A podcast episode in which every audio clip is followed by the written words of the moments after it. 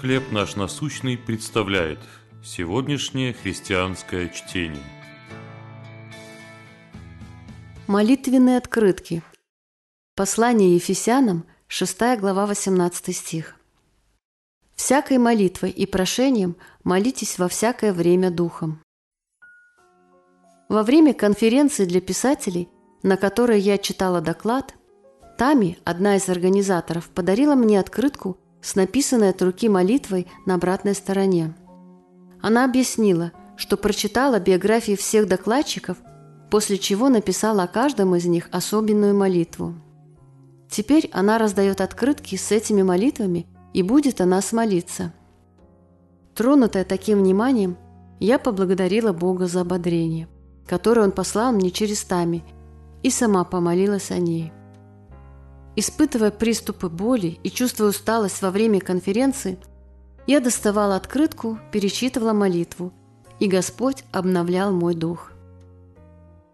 Апостол Павел понимал важность молитв за других. Он призвал христиан подготовиться к борьбе против духов злобы в Поднебесной. Среди прочего, он убеждал их молиться, особенно подчеркивая нужду в ходатайстве верующих друг за друга – то, что мы называем посреднической молитвой. В частности, Павел просил читателей «Молитесь обо мне, дабы мне дано было слово, устами моими открыто, с дерзновением возвещать тайну благовествования, для которого я исполняю посольство в узах, дабы я смело проповедал, как мне должно».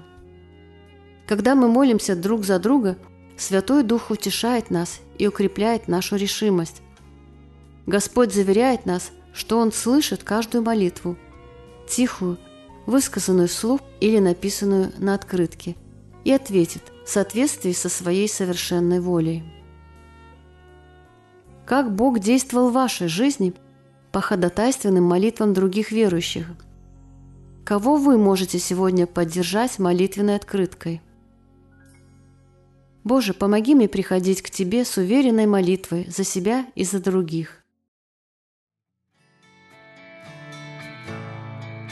Чтение на сегодня предоставлено служением «Хлеб наш насущный». Еще больше материалов вы найдете в наших группах Facebook, ВКонтакте, Инстаграм и Телеграм.